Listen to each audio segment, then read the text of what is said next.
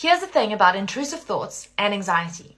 The thing is that everybody in the whole world experiences intrusive thoughts, even the bizarre ones. So I keep track of all of my intrusive thoughts just so that I can show my clients how normal this is. And I am really talking about the bizarre stuff that you might find in a horror movie. But the difference is that most people are not really paying attention to those intrusive thoughts.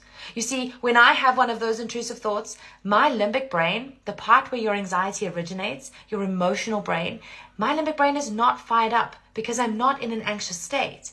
And so I see the thoughts and then I just let it go. I don't pay much attention to it.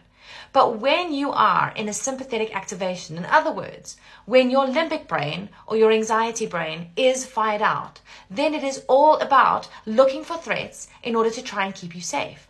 And then when it sees one of these bizarre, crazy thoughts, it immediately believes that it's threatening and thinks that it's true. Because you see, anything that we think when we're in a heightened emotional state, we're more likely to believe that. So here's what we need to do. Remember, anytime that any of those intrusive thoughts come up, they're just thoughts, and you are the thinker of your thoughts.